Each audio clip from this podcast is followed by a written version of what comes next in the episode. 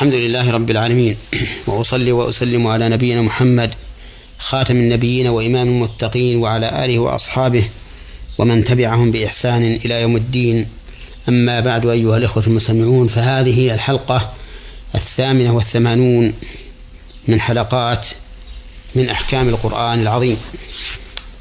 نبدأها بذكر ما بقي من فوائد الآية الكريمة قوله تعالى واتبعوا ما تتلو الشياطين على ملك سليمان وما كفر سليمان ولكن الشياطين كفروا إلى آخر الآية. وقد انتهينا فيما سبق إلى قوله إلى قوله تعالى ولقد ولقد علموا لمن اشتراه ما له في الآخرة من خلاق. من فوائد ما بقي من من هذه الآية الكريمة وأحكامها تقبيح ما حصل من هؤلاء من تعلم السحر حيث قال ولا بئس ما شروا به أنفسهم.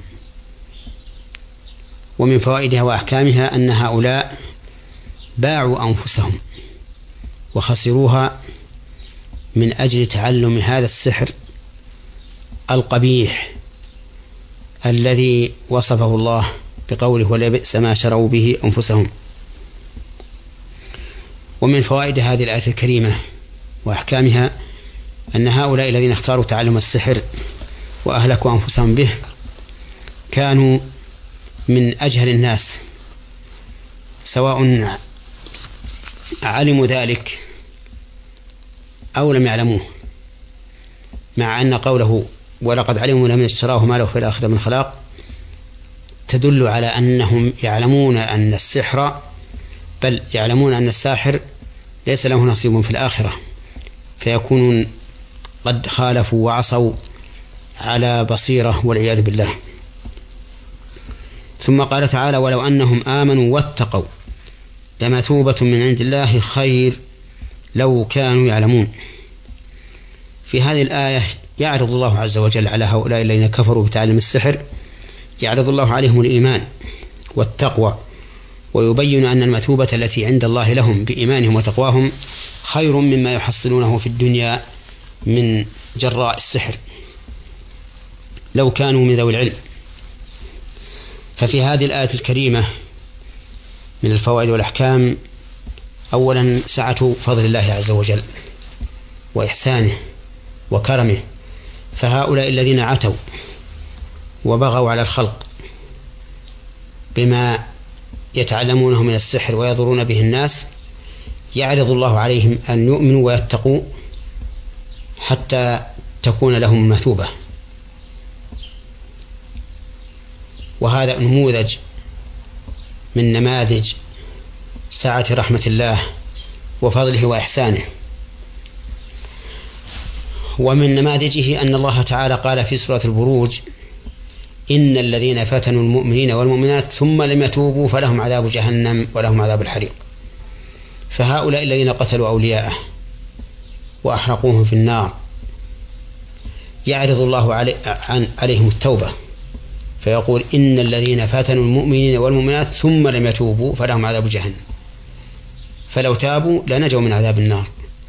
هؤلاء أيضا لو أنهم آمنوا عن الذين تعلموا السحر وأضروا الناس به لو أنهم آمنوا واتقوا لمح الله عنهم الآثار السيئة بهذا السحر وأثابهم على ذلك وكان خيرا لهم. من فوائد هذه الآية الكريمة أن ما عند الله من الثواب خير مما يحصل في الدنيا من المكاسب.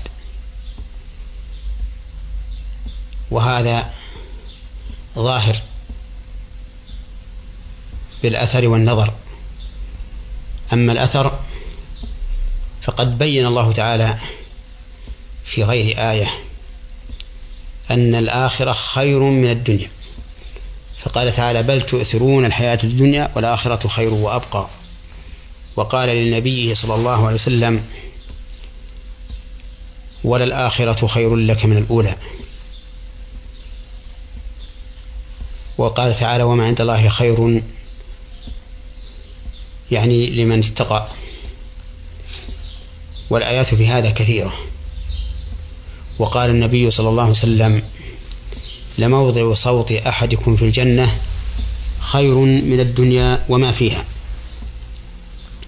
ولهذا قال لمثوبة وهنا قال لمثوبة من عند الله خير. ومن فوائد هذه الآية الكريمة وأحكامها أن هؤلاء الذين تعلموا السحر مع علمهم بأن من اشتراه لا خلق له في الآخرة من ذوي الجهالة وكأنهم لا يعلمون. هذا قال لو كانوا يعلمون.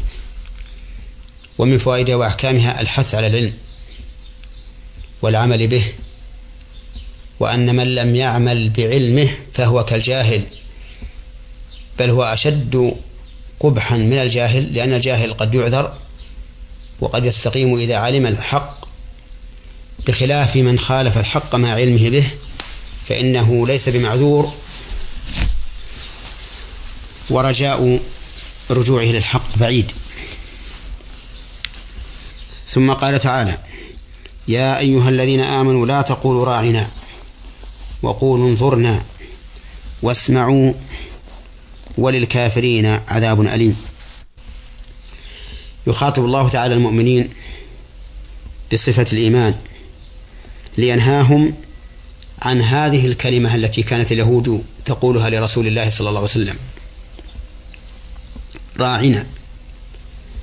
راعنا يريدونها من الرعونة لا من الرعاية. فيكون راعنا يعني أنك ذليل وليس المراد من الرعاية.